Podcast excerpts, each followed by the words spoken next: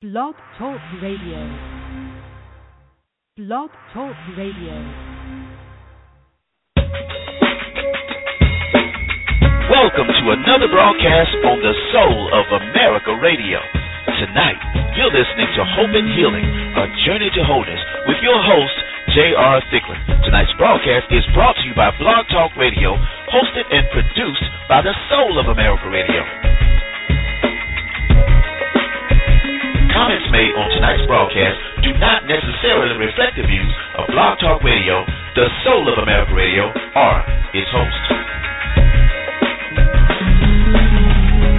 Hope and Healing takes you from a place of pain, abuse, violence, rejection, and abandonment to a place of hope, healing, and power.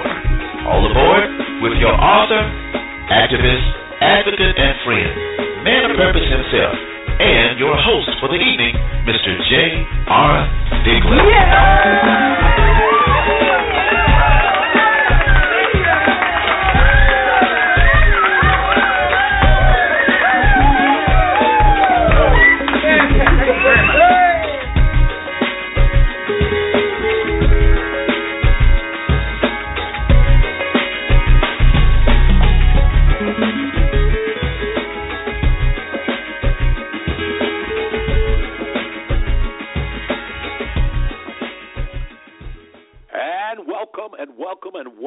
To Hope and Healing, A Journey to Wholeness. This is your host, J R. Thicklin. I'm so very glad that you've joined us tonight on the Soul of America Radio Network. That's right. Every Monday night from nine p.m. to ten thirty, we are here on your line. That's nine o'clock Eastern Time, eight o'clock in the Central Time Zone, seven in the Mountains, six o'clock in the Pacific, and wherever you may be around the globe, you have tuned in to Hope and Healing, A Journey to Wholeness. I do want to apologize for the technical difficulties and getting in on tonight, but that's because the show is that hot tonight. It is going to be just that impactful tonight. So wherever you're listening from, from coast to coast, we welcome you to Hope and Healing, A Journey to Wholeness. As you know, this broadcast is designed with you in mind. This is a platform that's dealing with the issues of domestic violence, sexual violence, dealing with abuse, abandonment, rejection, and anything that have caused hurt that needs the restoration of healing. And so tonight, as we have you on the line, we have plenty of you that are still uh, holding on, that uh, did not abandon us. And so we're grateful for that tonight. And we have some very special guests that is going to be with us on tonight. Uh, they're going to join us. Tonight, as always, is about empowerment. Tonight, as always, is about how do we make that next step. Tonight is about really the bridge that we begin to build in the lives of those that are so affected by this issue of domestic violence.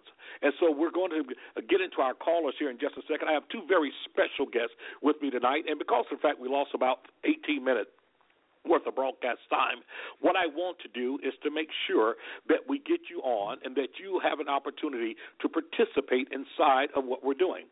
That is the fact that you can listen to us two ways. You can listen to us by going to w w w dot soul of america radio dot com, or you can listen to us by calling area code three two three, seven eight four, nine six three eight. That's area code three two three, seven eight four, nine six three eight. And at any given time, if you're listening and you desire to have a question, want to speak to our guests or ask a question, simply hit number one on your keypad. That lets our producer know that you want to come on the air, and we will get you on the air tonight. And we're so excited to have each and every one of you that are listening tonight on this great radio broadcast. Now, I want to immediately get started by saying these words here, that I believe tonight is about empowerment. I believe tonight is about victory and it's about triumph. In other words, uh, there are many people that find themselves victims of domestic violence. We know that statistics says that women, one in four women in their lifetime will be a victim of domestic violence. One in seven men will suffer that same fate. But what I want you to know is that just like there's a way in, there are ways out of it. And there are those that come out of it and they are triumphant and they get through it in a significant way. And so tonight I have two very special, uh, what I call victorious survivors that are on the line tonight. Uh, our first guest, and they're going to both be on simultaneously here in a minute. I am a Sheila. Uh, Sheila Bryant is going to be on the line with us. Sheila is not only a survivor, she is a businesswoman, she is an entrepreneur, and she is a mover and a shaker, and she has the testimony to prove it. She's come through some things, uh, she's overcome some things, and she has agreed tonight to be with us because she wants to share those things that she's come through. She wants to share about the victory that she has uh, had. And so tonight I welcome to Hope and Healing, A Journey to Wholeness. Sheila, I want to say good evening to you and welcome to the show. Thank you so much for having me, J R. You know, uh, your story is absolutely tremendous. I had an opportunity a little bit over a week ago to share a platform with you uh, on another show, and I was so absolutely blessed by your testimony and by the things that you had endured that I told you immediately I wanted you on to, on the show, and you're here tonight. Uh, why don't you greet our audience tonight and share them a little bit about your story and how you came into it and how you came out of it. Awesome. Thank you so much for having me, and I want to also thank your listeners for tuning in.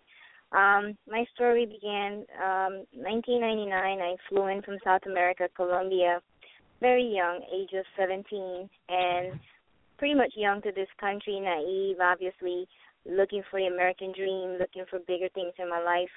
I um, I definitely came across this very charming man. By the time I turned eighteen in the summer of two thousand, I, you know, ran into this very charming, good-looking, handsome man who kind of just, you know, began to romance me. You know, we became good friends, and eventually after a year dating, we, we got married.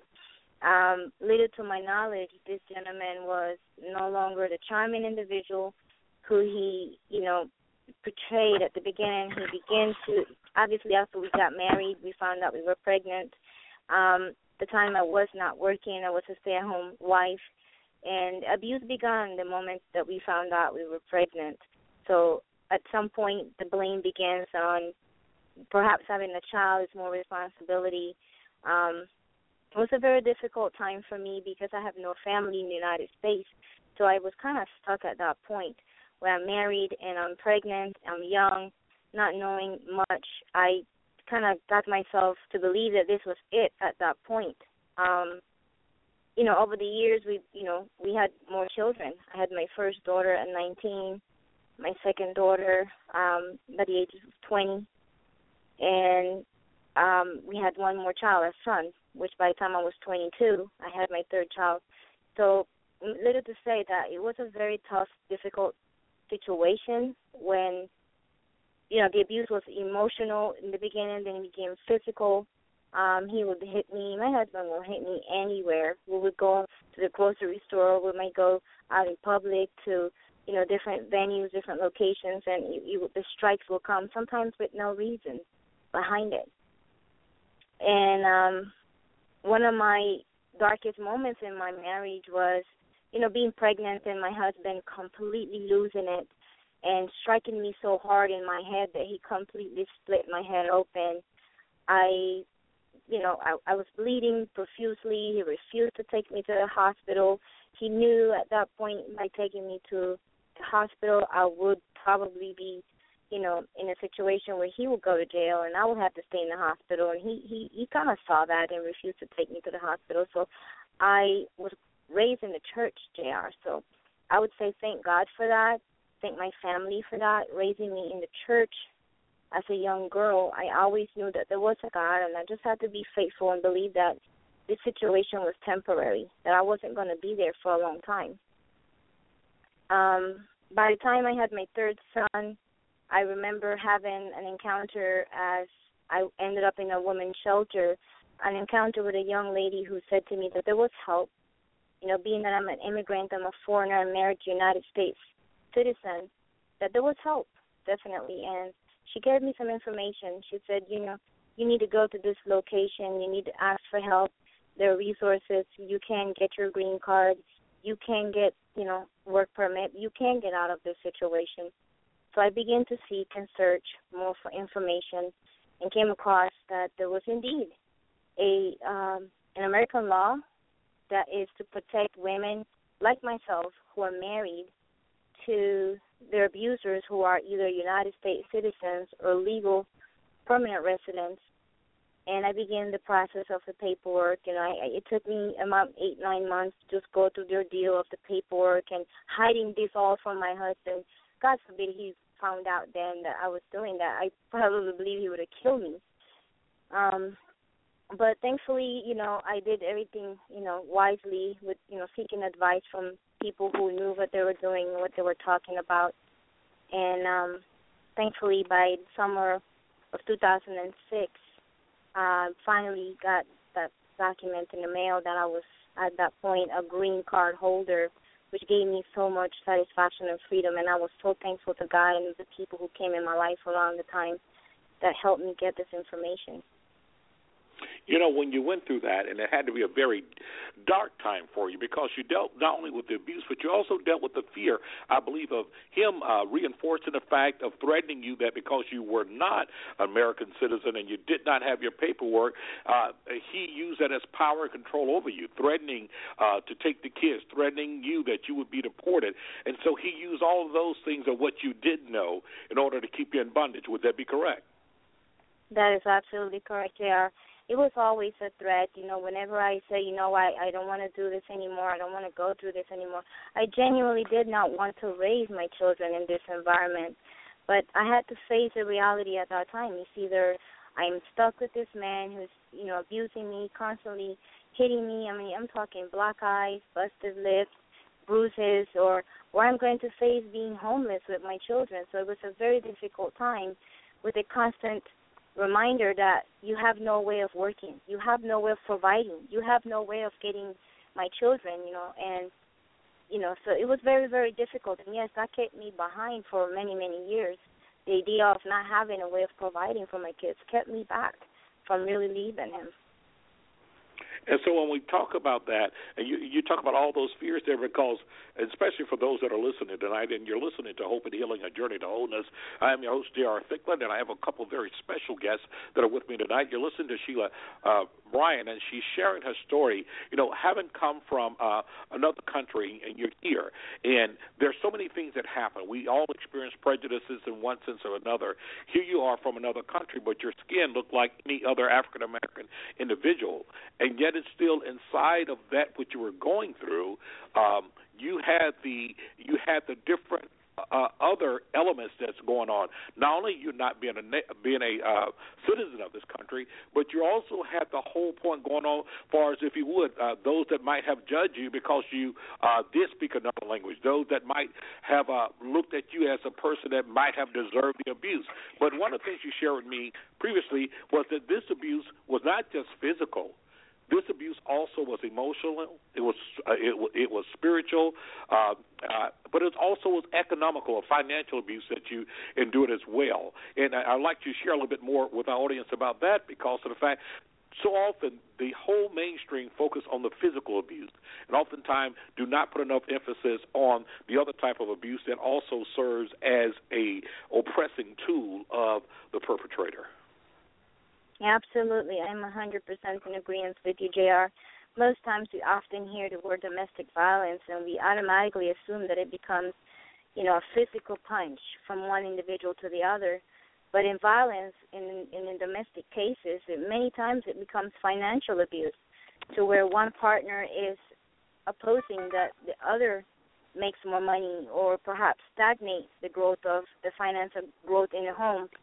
So many times, as one spouse is the main source of income, becomes very difficult to do better things, to grow. It becomes, you know, difficult as you have children as well to, you know, pay for better schools, or to live in a, you know, different environment, a better neighborhood. Perhaps the spiritual abuse is preventing from going to church, preventing from having any visits. And, you know, those things are truly also part of domestic violence, because it is, as you're saying, it's oppressing. It is continuous preventing that one spouse from reaching out, from seeking help, from doing much better. And, you know, many times, you know, one one going through that, you, you become suicidal, you become depressed, uh, many different, you know, feelings and emotions that do, do go through your, your mind. It truly has, you know, an effect on the children, especially in the cases where they're young children, whether it's between the marriage, the relationship, you know, one partner bringing the children into the relationship. So all that trickles down into the children as well. So domestic violence is not just affecting the person who's physically getting attacked, but it's affecting emotionally those who are around who are helpless, like the children. And that's a great point uh, to bring out, because in many times, you know, from the outside looking in, there are folks who know of people being in an abusive relationship, and they oftentimes they pass judgment without understanding the dynamics. The fact that, you know, the children are exposed to it, the children are involved, oftentimes the dependency of the victim on the perpetrator to be the breadwinner, uh, and, and in many cases where uh, the uh, victim may not have the skills or job skills or other opportunities to do things, they're they're left dealing with uh, the situation of, if I leave, how am I going to make it? And all those they play a part. And, and you kind of gave uh, you kind of gave actually testimony to that. But where, where I want to guide you now is the fact that what was a key part for you getting out?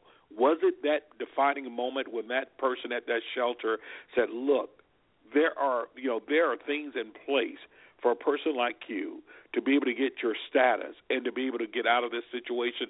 Was that the beginning of the green light? And if it was, where did you go from there?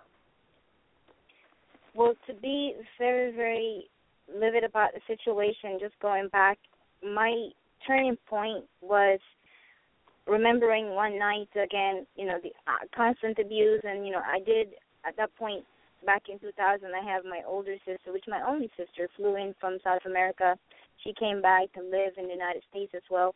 So we both split. You know, we had our separate life. But my sister usually used to come and help me out and, you know, do her best. But I was married, so she was limited to how much assistance she could provide me.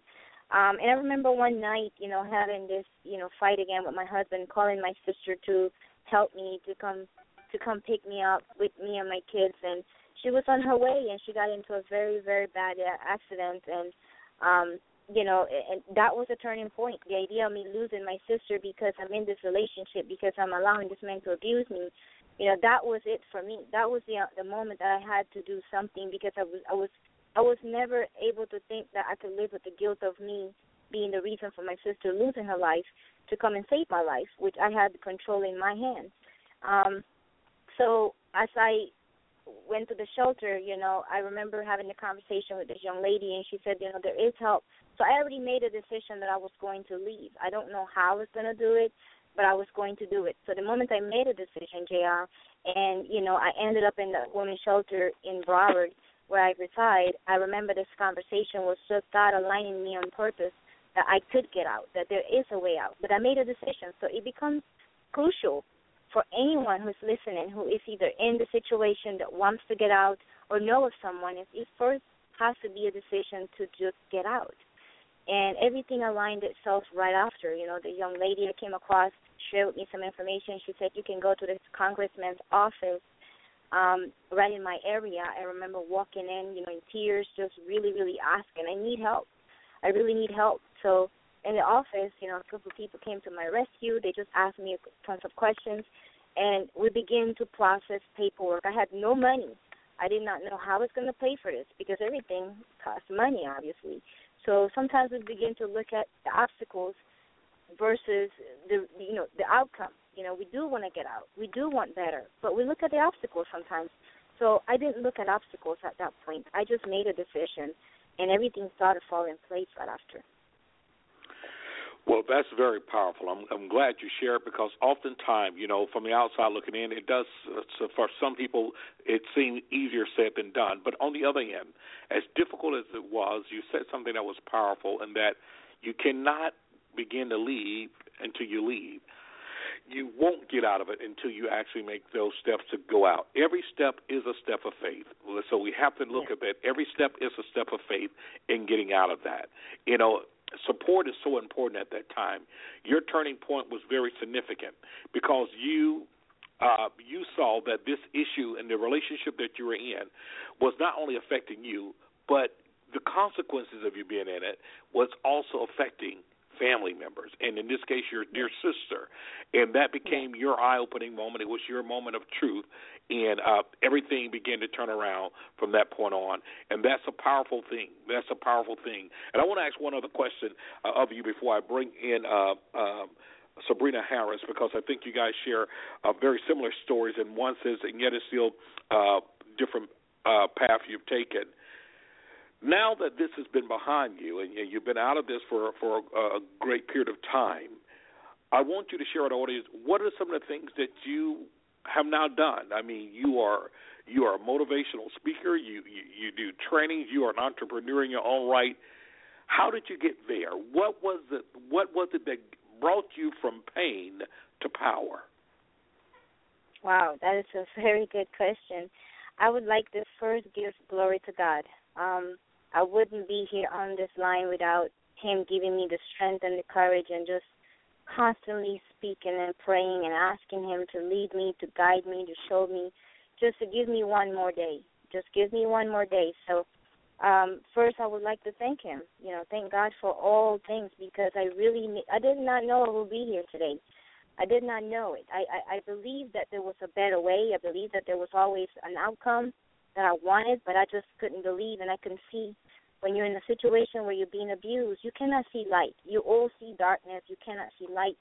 So as I got out of the situation, once I really got out of the marriage, you know, when we went through the courts and divorce was finalized, and my life began at the moment where I made a decision not to look back, but just to look forward.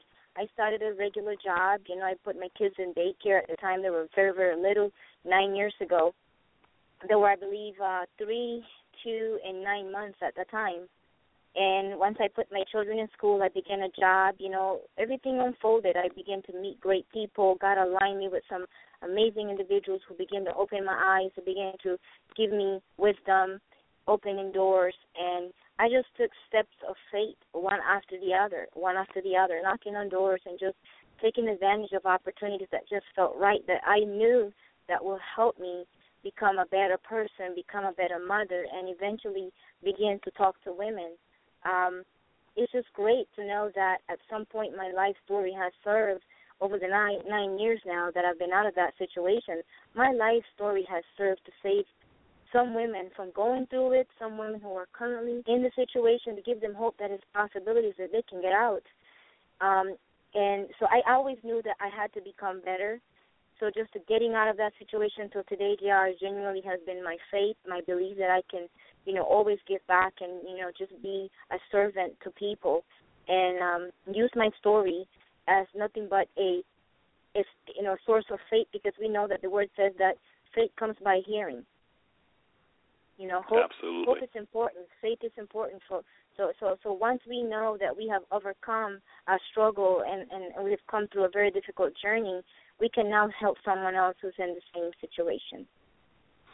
Absolutely.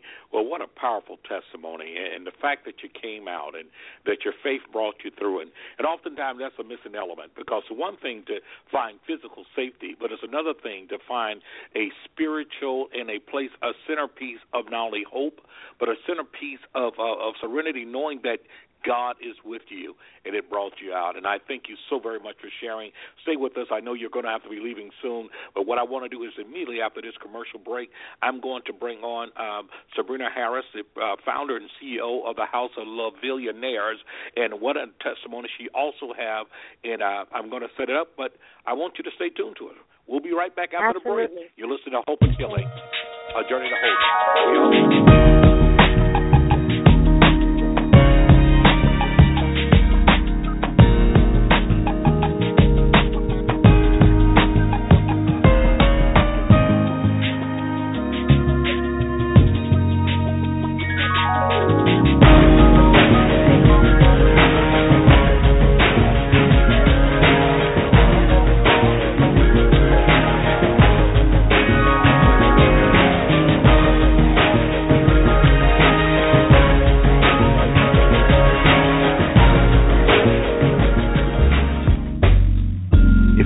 Via internet, you're probably seeing a series of advertisements.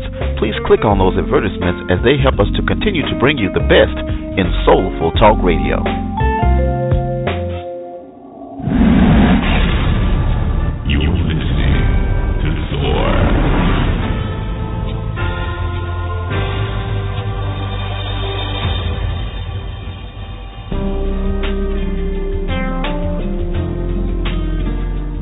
By Choice to Fellowship on Facebook is a spiritual, drama-free, judgment-free fellowship forum for like minds to share in encouragement through testimonies, scriptures, music, prayer, worship, and fellowship.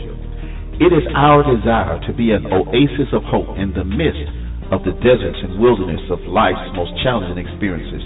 We welcome you for prayer requests as well as your testimonies as we collectively operate as thermostats, changing life's experience through God's leading in His Word. Join us as we empower lives and shape destinies. That's Destiny by Choice two Fellowship on Facebook. Through a search, you can find us.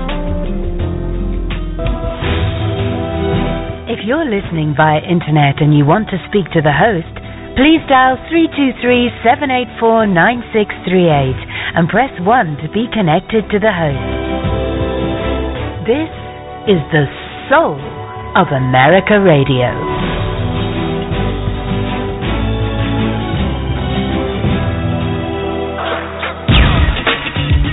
I am Indy Harlem two, and I am fighting the power on the Soul of America Radio.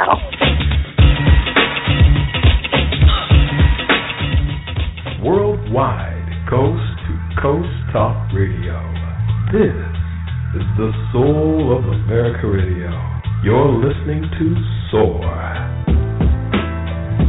And now back to Hope and Healing, a journey to wholeness with your host, J R. Thicklin.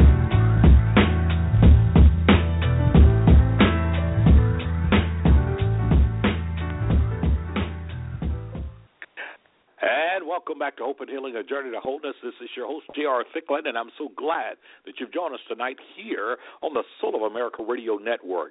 What a powerful show that we have tonight. Two very special guests uh, that have been on. You've had the opportunity to listen to Sheila uh, Bryant, and what a powerful story, a story of not only going through the abuse but surviving the abuse, the difference that knowledge made and information, but even more importantly, the faith that she had to sustain her after she came out of it.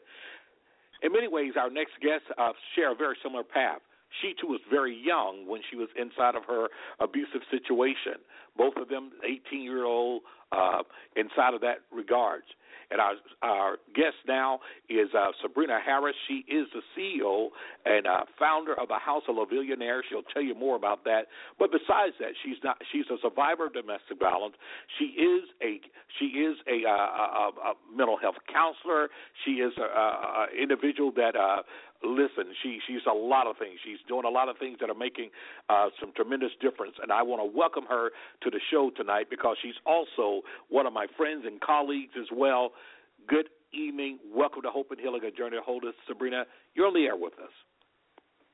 Good evening, Namaste, Pastor Thicklin. I salute you for the platform and for the opportunity to join you this evening. I give all praise and honor to God, first and foremost, for He is the reason and the possibility for everything that transpires and that comes together, how it's supposed to be. And also to my queen sister, Sheila Bryant. I, we've interacted so much now, I honestly look forward to meeting her in person and just giving her a big hug and saluting her for what she's doing as well. Well, you know, that's a powerful, that's very powerful because to a certain degree, there becomes a sisterhood, if you would, for those that have come out of these type of relationship, abusive relationship, and perhaps a, a kindred in spirit in the sense of the fact of the power of triumph. And I think that is something that you both share uh, mutually. And uh, and yet and still, as much as your stories are so very similar, your path of coming out has caused something to happen within each of you. You and I uh, have had some tremendous times together inside of just discussing. As a matter of fact, we know that when we talk, we generally have to make some room for space because it can go on and on and on because of just the passion that we have, and we know that there are things that God have given us, not just to talk about it, but to be about it. And uh, and so I want you to share with our audience tonight, share with them your journey inside of going from your pain to power. Well, it's very interesting, my start, because I came from a two-parent, very stable household. My mother was present. My father was present. They were married. My brother was there. And there was a tremendous spiritual base. We were raised in the church, Southern Baptist. We got all the teachings and everything else. But the one thing that so enamored me, and I was a daddy's girl to the end of power, but it was the way that my father interacted with his family, the love that he had for his family, but the way that he treated my mother. He was so kind and respectful and patient, and he made sure that his family wanted for nothing. So I realize now that it set my expectation for what I desired to see within a man and within a relationship. And I realize now that I set the bar way, very, very high, and the standards were way up there, and I wasn't willing to relinquish them because that's all I knew. But my journey started when I was about eighteen years old, and one of the things that was very telling for me inside of this relationship that eventually ensued and progressed into marriage was that I had already had a child. So I had a child out of wedlock, and that relationship, it fell apart, and I met who was to be my ex-husband, and it materialized on from there. But it didn't start out problematic, and that's the seed I tried desperately to plant in the hearts and minds of young people, because it didn't start out that way. I, although, mind you, we weren't equally yoked by any means for a lot of reasons, it was just a nice, amicable meeting, starting of a relationship, and it eventually progressed. Although now I can reflect back on a lot of the training and things that I know and I'm aware of, there were warning signs. There were red flares all over the place, but I didn't see them as such because I was young and naive. But I spoke about with Bakari Wright and Sheila Bryant and yourself when we were on a week or so ago about the culminating experience, or the one that really stood out the most, and that's the one when we were having a verbal exchange, an argument.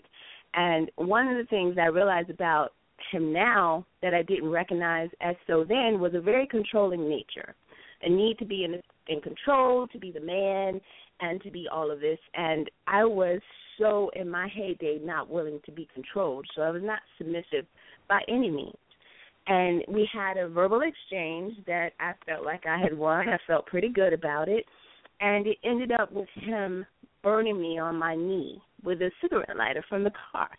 And I'll never forget the way he looked, and I'll never forget the expression in his words, like, you won't talk to me that way. You will never argue with me. We, we won't do this. You will not do whatever I say pretty much goes.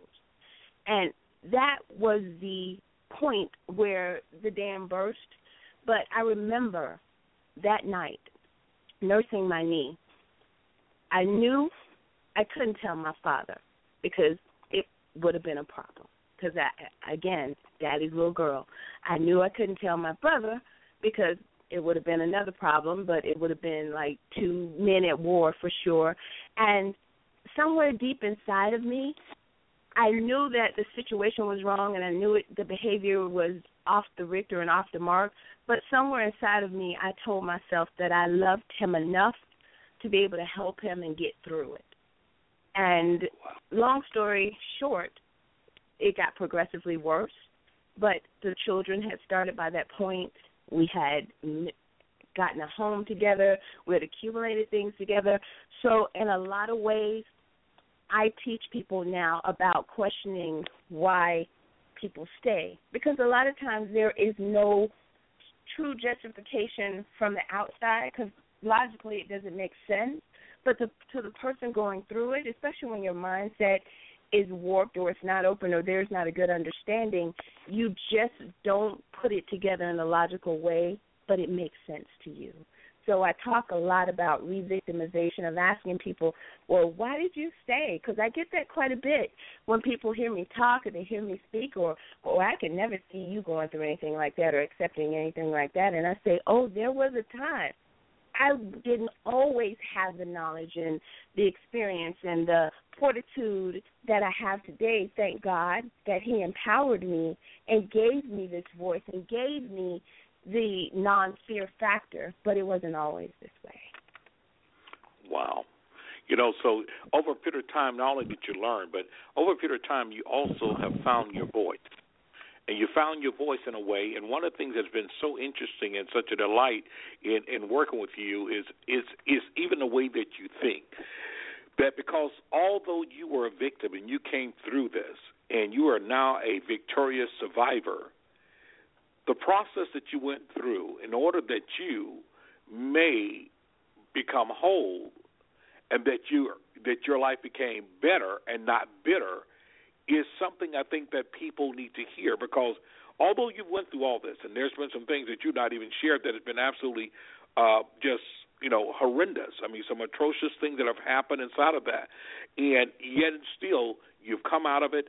You've been you you uh, you've gone through your healing process, and I always say that we're always healing, but definitely you've come to that place now that rather than being bitter, you're better. You're about empowering, and you're empowering women. And, and, and one thing I like is that there there doesn't seem to be the re- residual of I hate all men uh, thing that have uh, happened with you, but rather you have actually taken a stand to talk about the fact that that. Uh, That men are good men, there are good men, and that uh, that men, too, are victims of this, whether it's through being exposed to it at home or uh, living that type life. And you've talked about the fact of even how we have to embrace our brothers as well. So that's a different dynamic inside of that, and I definitely love for you to take the opportunity to talk about that, because that also leads us into some very special event that that is about to happen here real soon. Absolutely. I want to thank you both, first of all, yourself and Sheila, for touching on the various aspects of abuse, because you are absolutely right that most people zero in on physical. But certainly within mine, there was emotional, there was verbal, there was spiritual, financial, sexual, professional, and academic, because a lot of women don't realize that a lot of times their way out is to become better educated, more educated, the better position that brings in the income. And a lot of times the partner recognizes that, and there's a maneuver or a strategic ploy to block and stop. I remember both times during undergrad having arguments in the parking lot, and one became physical. And I, to this day, cannot explain to you or give you any justification or rationale for doing that. But I became to understand that he saw my success and my advancement and my flowering as his loss of control. And I now can Absolutely. recognize that. But one thing Absolutely. I want to say about seeing the abuser and perpetrator differently is this. Once I got to the point of leaving the relationship, and that wasn't even a feat within itself, because I remember sitting in the bed one morning and I just woke up and I couldn't start crying. I couldn't stop crying. I was just so emotional. It was like just my whole body was shaking. And I remember praying to God. I mean, it was almost like a conversation of sorts. And I say, Lord, if there is any true purpose, if there is any reason why I am going through all of this and it was meant to be, please show me without a shadow of a doubt. But I said, this is of my own accord, my own systematic doing, and I need to systematically undo it with your help, your favor, your grace. Please show me that as well. And Pastor Thicklin, two days later, situation culminated into me having to call the police, him arming himself, him being tased by the police, arrested, and that long journey home. And I knew without a shadow of a doubt that that was my open door. But I also knew coming out of that relationship, number one, that I did have to go to a, through a process. I'm going to be completely honest, and that's one of the reasons why the forgiveness event that we're doing we, upcoming on April eighteenth, it came to bear, because I realized that I did hurt. I did have a level of hate in my heart. I had not found my way to forgiveness. But one thing I was mindful of, that I was not going to carry that into my next relationship. So I took a pause and spent some time with Sabrina. And I went through a process almost as if I was grieving. And I allowed myself to experience the emotions and read the books and speak to mentors and tap into people who were spiritual so they could pour into me and help me understand that everything that I was feeling, it made perfect sense as to what I had gone through. But the point was to not get stuck, to somehow add purpose to my pain, make it relevant. And I'll also be honest that I fought, do battle with becoming open and, and forthright and having this platform, because I was very prideful and very private.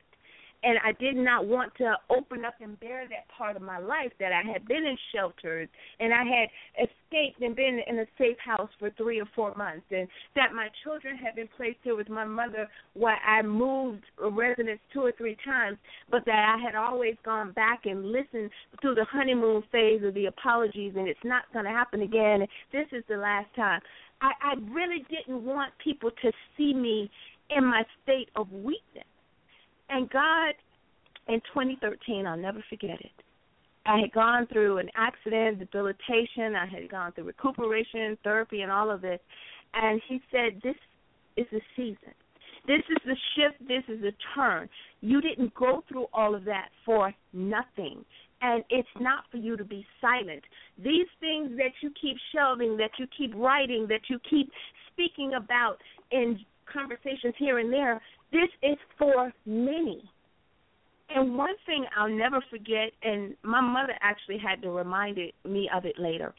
I was about twenty-one years old, and I had attended a ter- church service at her encouragement. I wasn't in the church at that time. I was living my life, and I was doing my own thing. And I'll never forget, I was seated like on the far left end of the pew, and there was a woman all the way down on the other end. And she kept moving, like she'd move a little bit. She made her way down to me, and she was just crying. And she said, I know you don't know me. She said, but I got to be obedient to God, and I got to tell you. And she said, I see a sea, a sea of women, and it's a lot of darkness and a lot of tears. But she said, you're going to wow. touch many. You're going to reach many. And she just began to prophesy. And Pastor Thicklin, I laughed. I left church laughing. I was like, wow, she could not have been farther off the mark with me, because my life was nowhere near that. And everything she wow. said had come to pass and still coming to pass. Wow. Isn't it amazing that even in the midst of where you were at the time, at a time when you could not see, or could not even fathom yourself being this incredible tool, incredible instrument, this incredible influence, this woman was able to look into the spirit realm and actually see that there was a purpose for your life, and there was even a purpose for your pain, and that out of your pain, out of the experience that you had, that you would be used as an instrument of God's love. Yeah. That's Most amazing. Definitely. And you've amazing. done some great things. You've done some great and things, thing, and I want to say that. Go right ahead. Mm? No, no, no. I, was, I just wanted to say one of the things that I'm very honest about, too, in my life is that I was not perfect in that season. And I never want to make it seem at all one-sided, because there was a period of time when I felt like I needed to defend myself, or there was a period of time when I was disrespectful because all of the things that were going on and going wrong. So I realized, and I accept, and I have asked for forgiveness for my role and my part.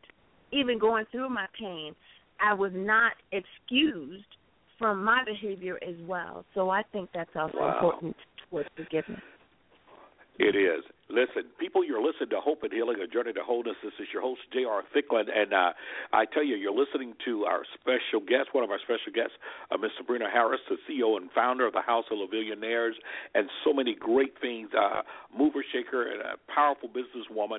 And uh, those of you that have been with us most of the time, you've also listened to uh, Sheila uh, Bryant, and, and Sheila has to go, and I think you're still on the line, but if you could just say, uh, give you a goodbye, we thank you so much, and I know that you've heard Sabrina, and all of us are going to be together real soon. I know we are and everything. So uh, if you would, Sheila, give us your, your, your last parting words before we go to commercial break.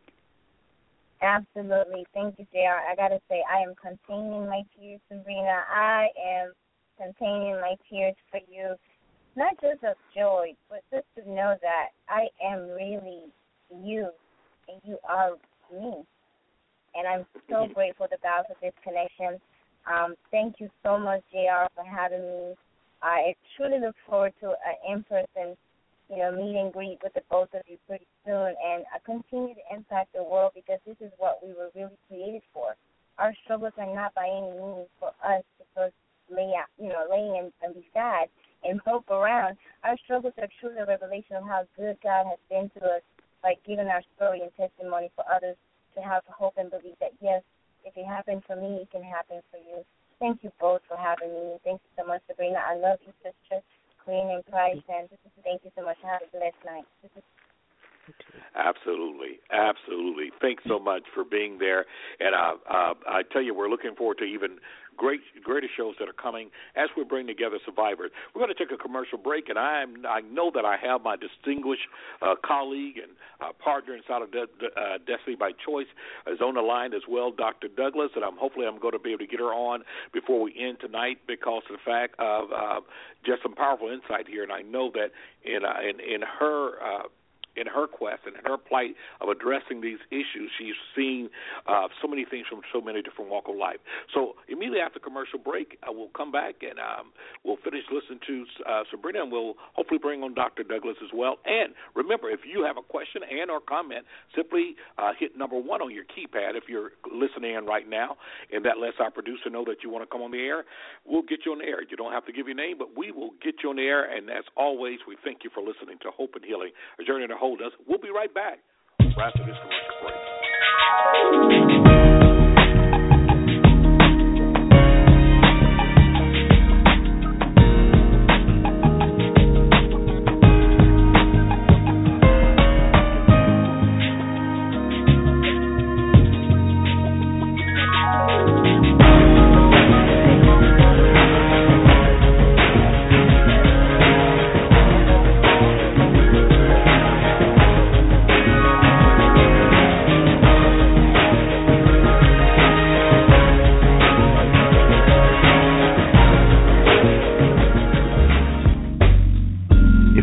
Via internet, you're probably seeing a series of advertisements.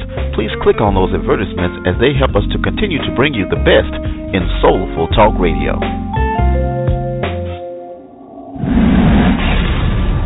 You're listening to Soar.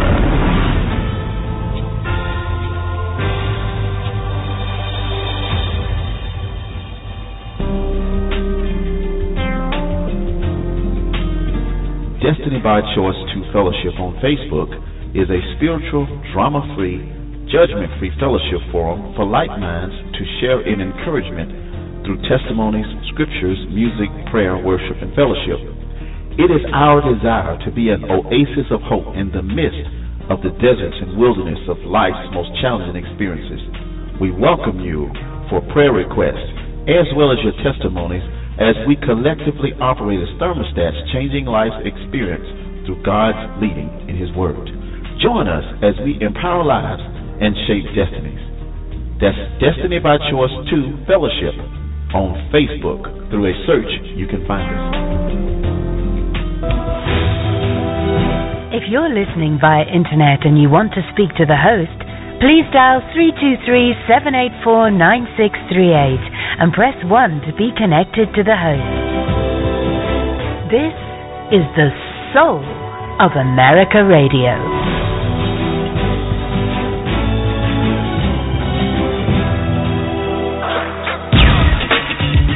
I am Indy Harlem two, and I am fighting the power on the Soul of America Radio.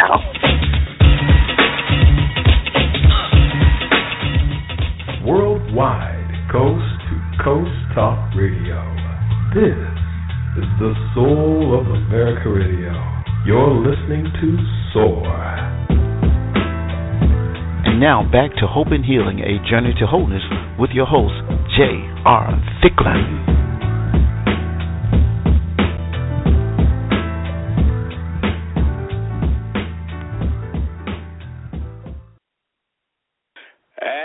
Welcome back. Welcome back to Hope and Healing, a journey to wholeness. This is your host, J R. Thicklin, and I'm so very glad that you've joined us here on the Soul of America Radio Network. From coast to coast, every Monday night is where you find us.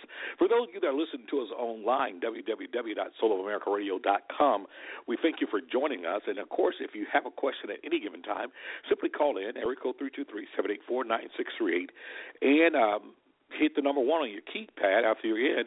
That lets our producer know that you want to come on. If those of you that are listening online, even now, if you have a question and a comment, you don't have to give your name.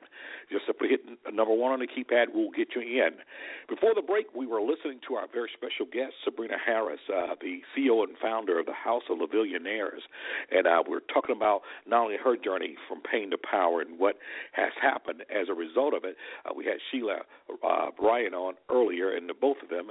And we're in the midst of our conversation with Sabrina and uh, some very special events that are happening, one being on April eighteenth, uh, two thousand fifteen, here in the South Florida area. So those of you that are listening from out of town and around the globe, those of you that may be listening back on podcasts, uh, April eighteenth, that's a Saturday, mark your calendar, and uh, she's going to give you more information. If you desire to come and spend a very, very uh, well-spent weekend here in beautiful South Florida, this is the event you want to attend. And so I'm going to go back to Sabrina, and she's going to talk a little bit more about that. And we're going to talk a little bit about another event that will be coming up as well. And we're going to uh, go ahead and get Doctor Douglas on the line as well. Uh, everything Doctor Douglas is not only our friend and colleague within Destiny by Choice, everything Doctor Douglas is a uh, uh, she's a behavioral scientist. Uh, she she has done it all. She has been involved in this area of domestic violence uh, for nearly thirty years, if not more, and she's done a lot of work across the country with this, and I, I know that she's been listening uh, to these uh, powerful stories from the women. So we're bringing in Doctor Douglas well, but Sabrina, we'll start back off with you uh, inside of um, where you're at now and where we're going here with not only uh, the I love it, the art of letting it go, and and from there to some other things that you're doing. You're on the air. Uh, thank you again, Pastor Thicklin. The brunch that we have coming up, it's an empowerment brunch on April eighteenth from eleven o'clock to four o'clock. It's at the Doubletree Hilton in Palm Beach Gardens. And the concept came to me. It was a resonating theme with me during the crisis counseling and doing a lot of mentorship and speaking with people. I was becoming overwhelmed with the stuck points that I was encountering. And I mean, it was like almost as if a lot of these individuals were safeguarding their hate and the disappointment and the the just the unhappiness and lack of being okay with where they were in life. And a lot of it was leading to anxiety, depression. These people were really going through some psychological trauma because they were not able to let it go. They're perception of the events that had occurred and how they felt about it and what they felt was done to them, et cetera. And God laid it on my mind and heart that it needs to be an understanding, and not just a secular understanding, but with a spiritual connotation, that there is a process to being able to forgive. There's an art to it. There's a science to it. It's a process that must be learned and taught and educated. And I also wanted it to come from the two different veins, not just a male perspective, not just a female perspective, but from both. And that's what we've done. We've brought two pastors, male pastors together and two female pastors as well, and have them come into the environment, in addition to myself, from a more of a counseling and inspirational empowerment perspective, to try and bring all the pieces together. And then we have the platforms we give to spoken word artistry, the interpretive and mind dance. So it's just an eclectic event, but the theme is definitely forgiveness. And not only is it forgiveness, you know, inside of what is going on there, uh, there there's something very powerful that is happening, because there's going to be actually, I'm not going to call it a forgiveness circle, but it's definitely going to be a, a time of, of really forgiveness, exercising that inside of that. And, um, it's going to be powerful in every stretch of the imagination. And what we're saying is that healing, you know, healing will take place for those that are looking for healing. You know, there are many times that people are stuck. They're stuck. They don't get healed because they, because um, oftentimes they have not gotten to the place that they want to forgive. And we all know that forgiveness is a process. And so inside of it, for many, They they will hold on to that pain, because for them that pain reminds them of what happened to them, and uh, you know, and what happened to them is oftentimes where they're stuck at. But our whole point is to get them from what happened to them to the place of what what is now happening for them. And that's what's very powerful inside of that. You know, and that's that one event on April eighteenth is going to be powerful, eleven a.m. to four p.m. at the beautiful Doubletree Hilton Hotel there in Palm Beach Gardens, Florida.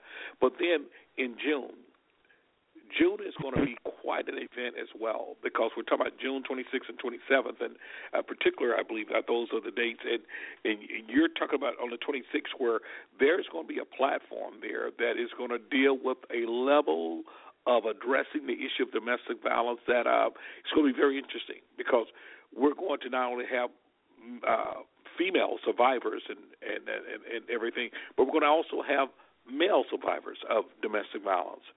We're going to have men that was once perpetrators of domestic violence that will be sharing that platform about their mindset, their behavior and thought process while they were in it, and how they came out of it, and how they have been able to sustain and live a life uh, being uh, abusive-free inside of it. And there's some other things that are happening. Uh, share with us uh, what this event is going to be all about. You know, it's actually taken on a life of its own, and I say God is truly amazing, because he puts the pieces together for how he desires things to materialize. And I appreciate you for understanding my unconventional nature, because I'm not conventional by any means, but it's all in good faith. And one of the things that I noticed, particularly speaking to with my current husband, who I feel like is a gift from the heavens above, he's just been absolutely phenomenal through all of this, even from my coming out of everything that I've been through, and to be there for support. But he has often said, and I've heard many other men and women say, that they don't understand how a person could abuse to this degree. How could they have killed or maimed and all the things that go along with domestic violence? And it came to me that instead of people on the platform, on the journey, trying to speak for an abuser or a perpetrator or a person who's come out of it, what better way than to have that dialogue with that person who can tell you what was going on inside of their mind and their heart, and if they were abusing drugs or whatever may have come along with it, so we can get the real truth. And it's about those who have truly come out, those who understand the error of their ways, those who have sought forgiveness, and those who, again, want to shift the pain to purpose. So we're going to have a meet and greet. I've welcomed one of my good friends who's a spoken word artist on a national level, and she actually does a session or a piece or a segment on the topic, and we're morphing that into people on the front lines like yourselves and others who are committed to this topic and helping people to come in and have those people talk to a nation and help heal a nation. And then on that Saturday, that'll be June twenty-sixth, and on the Saturday the twenty-seventh, we're debuting a fashion show that is solely for survivors. And I thank God for the women I now work with, and I'm looking in futuristic to work with men, but these women have survived some of the most incredible storms, and they are still standing. So these are the women we gift with glam sessions, the makeup, the clothing, and we give them an opportunity to rip the runway and just really feel good about themselves, to be empowered. So the theme is Butterflies Rise and Tigers Roar. So it's about being courageous but still rising and knowing that you can come out of this and you can be free. Awesome. Awesome, absolutely.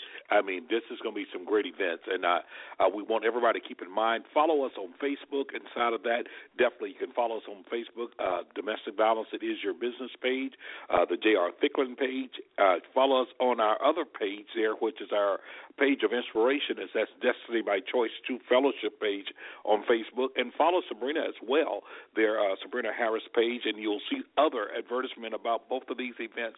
Listen, if you want to find out how can you participate and get a ticket to the uh, April eighteenth event, uh, Sabrina, could you give them that number of the ways that they could reach out to you? And definitely you can reach out to me. I have some tickets, as a matter of fact, and I want to sell every one of them and then some. So, Sabrina, tell them how they can get in. Well, they can reach me personally, area code five six one, three five two, five four one eight. Again, five six one, three five two, five four one eight. or they can simply inbox me. House of LaVillionaires is a Facebook page, and we have saturated the community, different vendors and uh, certain people, speakers like yourself. They do have tickets in hand, or we can add you to a list. They can go on Eventbrite. We've just made it systematic and easy for you to be able to come and have a really good time. Awesome, awesome. And inside of that, Doctor Douglas, you've been on the air. You've been listening to all of these different uh, uh, not only testimonials but uh, empowerment and the things that people have done as they've turned their pain into power. And definitely, I want to hear from you, because not only as a you know not only as a clinical person and a person who's been involved uh, in, inside of so many things. What does that say? What what does it say? What message does it send to those that may still be in an abusive relationship, as well as, uh, you know, uh, what are some things that uh, uh, people can do to actually find themselves at this place of uh, power coming out of their pain? Well, I, I really like that topic, pain to power, because that's exactly what comes out of it. And, and I listened to both of the ladies, and I'm really glad that you were on the air, because you gave a different perspective uh, coming from within. You gave the perspective of how it affected you and what you did about it.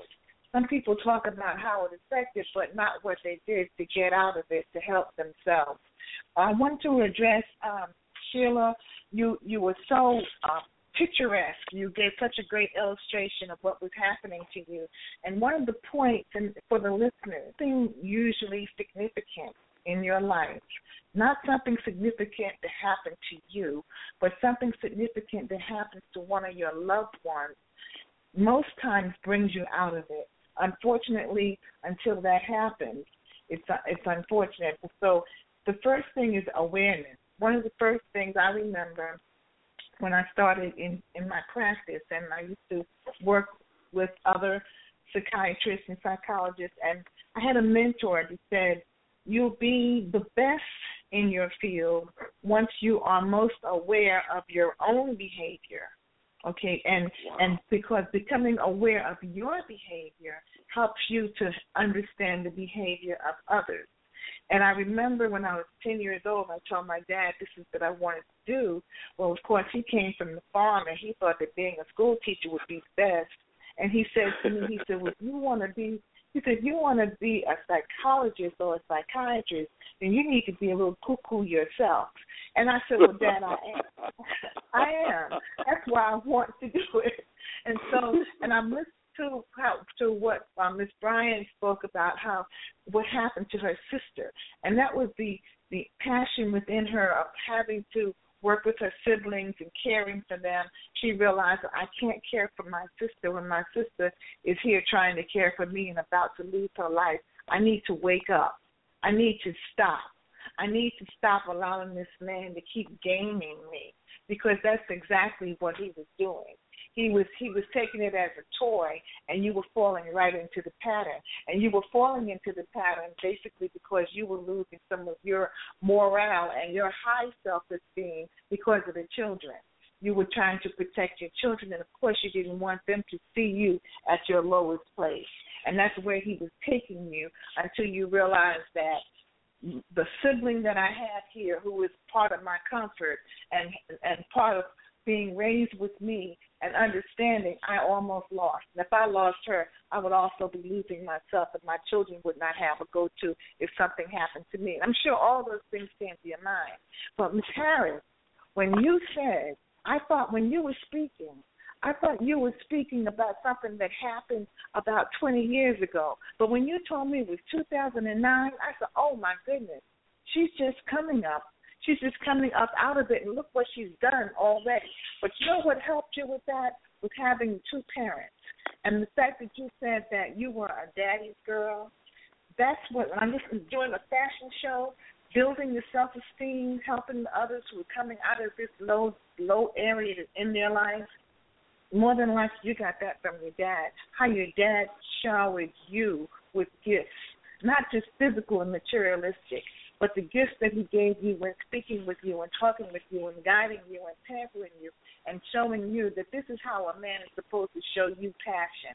Of course, you went out because it and went the other way, but that's not unusual because you have so much going on at home. You want to see what the other side is like. I remember my son even saying to me, Mom, I didn't know we were poor. I said, honey, we're not poor, poor, but we don't have it like a lot of people do. It's no wonder you sit up all night making my clothes. He said, but the way you wow. do it, he you gave me the grace to know that we can have and we can do whatever we want to do. You know, he said, so he said, he said, uh, he said, but that's what helped me in my life. That's my son. I, I listen to him. So as you listen to your children and they grow, they come back to you because they're asking you. You're the pioneer of them, and you're the person who's helping them to move forward. So they're going to ask you, Mom, what should I do? Or what do you think about this particular situation? Um, pain to power. You get tired of feeling it.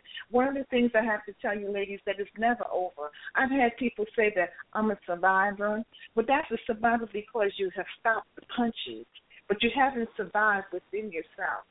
Your mind stays there. It's because a, a booklet I wrote several years ago about drugs, the brain never forgets. So it's just like the beatings. The brain never forgets. You may see something that reminds you of the abuse. Say particularly if this husband, one of your husbands there wore a red shirt all the time. He loved this red shirt. Every time he had this red shirt on, he wanted to hit you.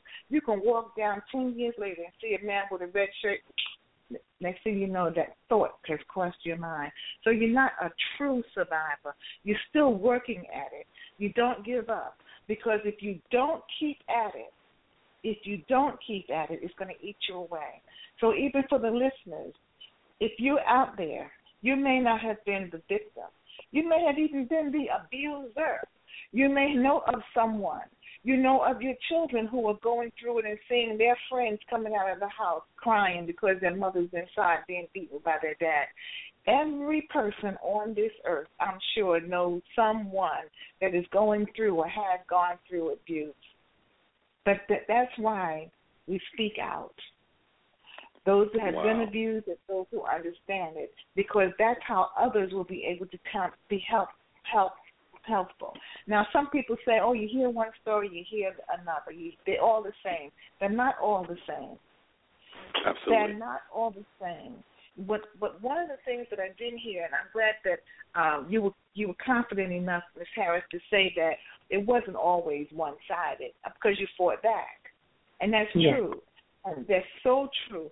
The uh, you have to fight back. If you don't fight back physically, put your brain to work, okay, and fight back knowing mentally, set up a plan, plan A to plan B. Because it takes time to leave the situation. If you just run from the situation immediately, you'll eventually come back to it because he's got a good story. You loved him at one point. There was a time when you did.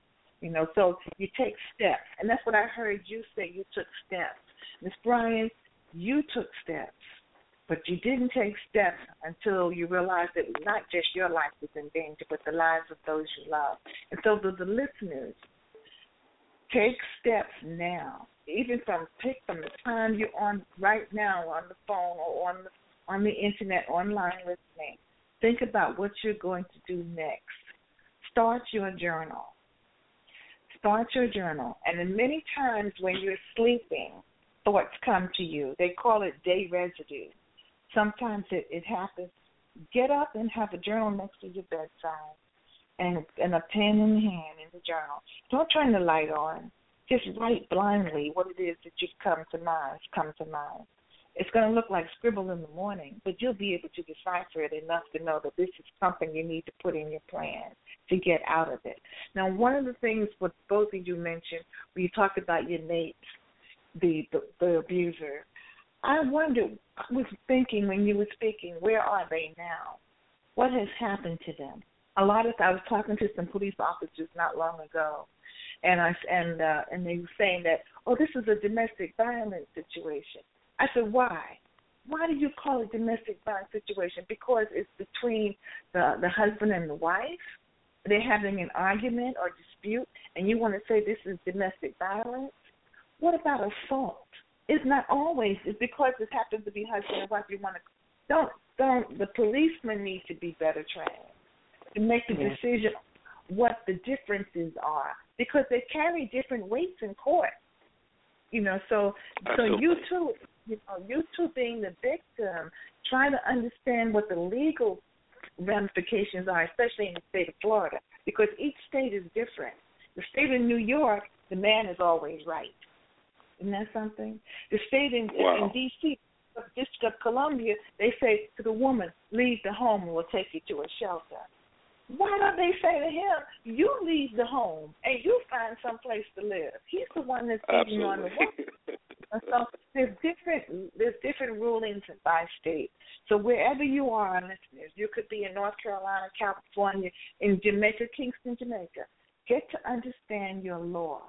Get to understand the state law so that you can have the law to work in your favor, okay? Not necessarily put him away, but for your equal rights, okay? There's uh, the civil liberties law, civil liberties for women, for children, and, and, and hopefully your three children who are, are close in age, uh, Miz Bryan, by now they're probably a little bit older and they are more understanding.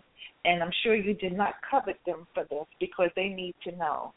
And they're, so they're probably your, your shelter. They're, they're your go-to for the passion that you may need. Um, Miz Harris spoke about her second husband. Second husbands love you so much that they feel for you.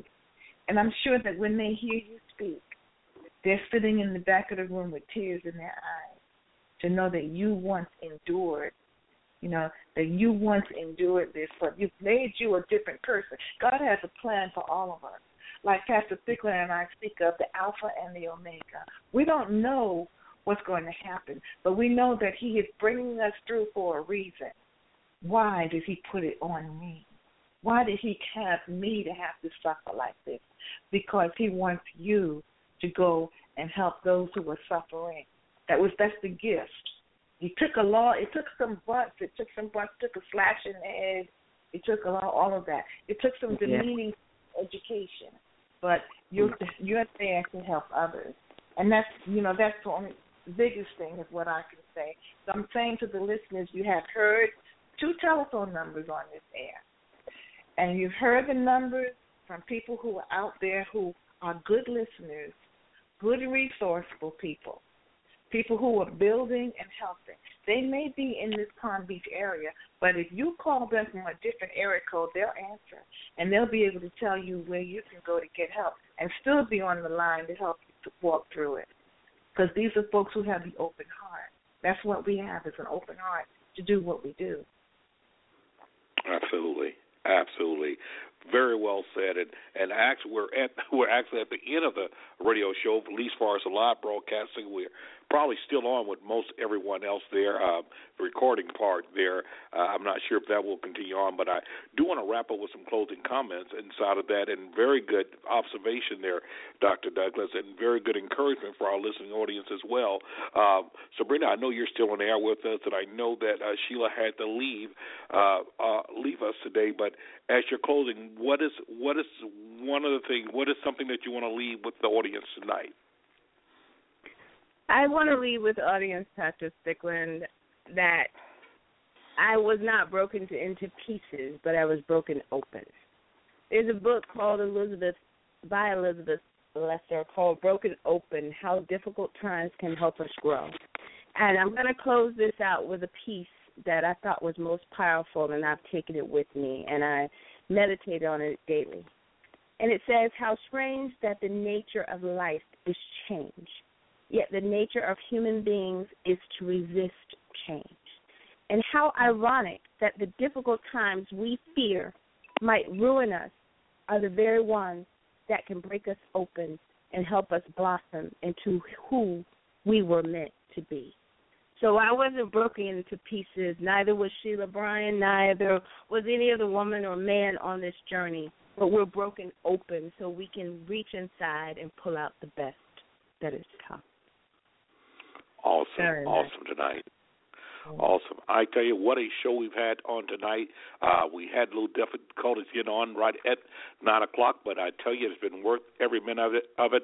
And I want to say this, you know, uh, this year and this month and, and, and this time actually marks four years for the Soul of America Radio Network. And the Soul of America Radio Network, the president and founder of it, Mister Uh, Tony Stallings, uh, what an incredible man. He's an incredible man of color. He's an incredible man of character, and he's an incredible individual that is a visionary. And uh, he wanted to create a platform to be able to uh, not only convey positive message but deliver timely uh, information to uh, the audience out there. He is a native of the same place I am from. He is a native of Selma, Alabama. He resides in Birmingham now. Uh, but uh, he has programming that's on this network, uh, not only on tonight, on Tuesday nights and different nights of the week. You want to always tune back in and to see what's here on the uh, soul of america radio dot com. And the same number that you call in to me tonight, that's the same number you can call in there.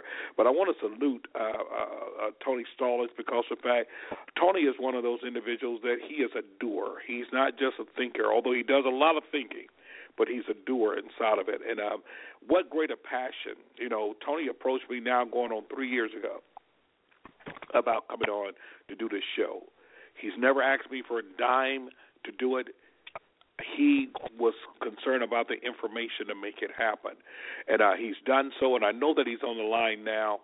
I know that he is, and he probably doesn't want to say nothing and everything there, but I, I really want to before I end this because of the fact, here's a guy, you know, Tony's had an incredible career. I mean, he's done law enforcement and all those things there. Uh, But uh, Tony has a genuine concern about this issue of domestic violence. It, um, we listen to a lot of com- – every commercial that you hear on our radio broadcast uh, has been produced by uh, by uh, Tony. He, he's done that. He spent the time in the studio to make it happen. And um, and uh, I'm hoping – and I know that you're there. I know I see your, your number up and everything, and I'm just assuming you got the controls to bring yourself on.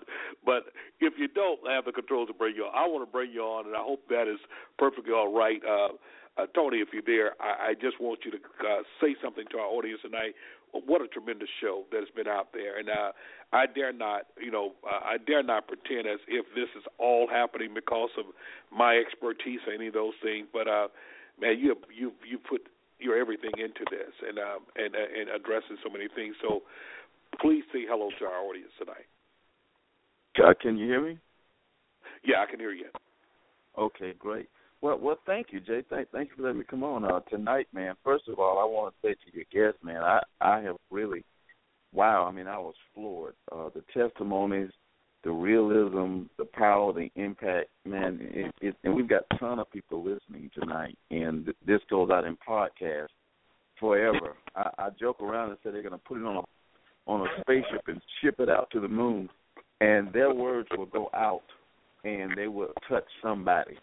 So I want to thank your guests, man. I was moved um, um, listening at the at the impact, and, and, and thank you for, for the kind words. But Jay, you know, man, you you have really impressed me. Uh, I knew there was something different about you uh, when, when we first came across each other on the internet. But um, you are very deep. I don't don't let Jay fool you. This, this this gentleman is one of a kind. He is dedicated. And uh, I just want to thank Jay, man, that you have been very dedicated. It's hard to find hosts for the for the, for the uh, program because I look for people that's dedicated. And Jay is one of those kind of people that you can trust. So I just want I just wanted to quickly say thanks to, to, to the guests. You really, really, I mean, you opened my eyes up to a lot of things tonight, and I'm pretty sure you blessed somebody. And that's that's what this platform is for. Jay and I talked about this. We want somebody, if it's one person, to hear something that will touch them and spark something and let them know, I can change. I don't have to go through this. I can change. And, Jay, you're very good at this, brother. And I, I commend you, and I and I thank you for spending your time with with with uh, with these with these guests every and, and these, these people that are out there, giving them some hope to heal. And I just want to thank you, brother. Thank you very much for, for blessing everybody with it. Well, you know, I, Tony, I mean, one of the things that has been so instrumental is this. You know, you could put anything that you want to on these airways, but you thought that this subject matter was significant and important enough to do so. Uh, you, you've been very much the life and breath behind making sure things are relevant. I mean, you've had some of the most, what I consider, groundbreaking shows inside of so many things that we've had to happen nationally. Uh, the Ferguson case, wow. You you did one, I still think, one of probably the most powerful shows known to man uh, on, on the whole Ferguson deal. Uh, the Trayvon Martin, you had a lot of things that you said about that. You you have um, you have made sure that we have kept a good perspective. And the thing I love about it, for those of you, you know, uh, every now and then you probably, yeah, you can always go to uh, soul of america radio dot com and look at the archives and look at a lot of these shows that have been there. You also can download the app. But, you know, one of the things that make it great, and I, I love when you come on, you know, when you do uh, can get the time to come on, because the fact mm-hmm. that you have a law enforcement background as well, and yet it's still to see you so balanced inside of your perspective is is really a very hopeful uh, thing for me. It's very hopeful because of the fact, you know, you, you don't have the blinders on. You actually understand the the, the, the moment. You understand the, the fear. You understand those things there, and you witness it uh, firsthand, uh, being inside of law enforcement, and even when you've shared the story about, about even your neighborhood, uh, the situation that happened. So, you know, it takes a lot. It takes a lot for a person to be committed to getting this type of information out. And I just wanted our audience to know uh, the man behind the voice, uh, uh, the man behind the Soul of America Radio Network, and I greatly appreciate you. Well, thank you, Jay, and they can tune in Saturday. Um, I'm going to move my show to Saturday night, and we'll be doing a, a, a special show on some of the voting rights uh, information and so forth. Absolutely. So uh, uh, tune in, man. I, I, and who knows? Maybe I maybe I can talk to you to stop it by. Okay, sounds great. Saturday night, what time? Give us the time so we'll know. It's going to be uh, nine o'clock, and and if uh, if it changes, you can go to the Soul of America Radio, and I'll put it out there. But it's going to be nine o'clock p m. Central Time. Absolutely, that is fantastic. So we will uh, definitely know that you'll put it out there. We'll help promote it, and we look forward to being a part of that show as well. Thank you so very much for joining us, and to everyone that is listening tonight, this has been a very epic show. So glad and thankful for our guests, uh, Miz Sheila Bryant, uh, Miz Sabrina Harris, and Doctor Annette Douglas for uh, being on with us tonight. And until next time, this is J R. Thicklin saying that there is no excuse for abuse, that your silence only perpetuates the violence. But together, we can stop domestic violence. And until next time, I want you to go in peace and remember that, listen, you can turn your pain into power. You don't have to remain the same. Till next time, good night. Good night.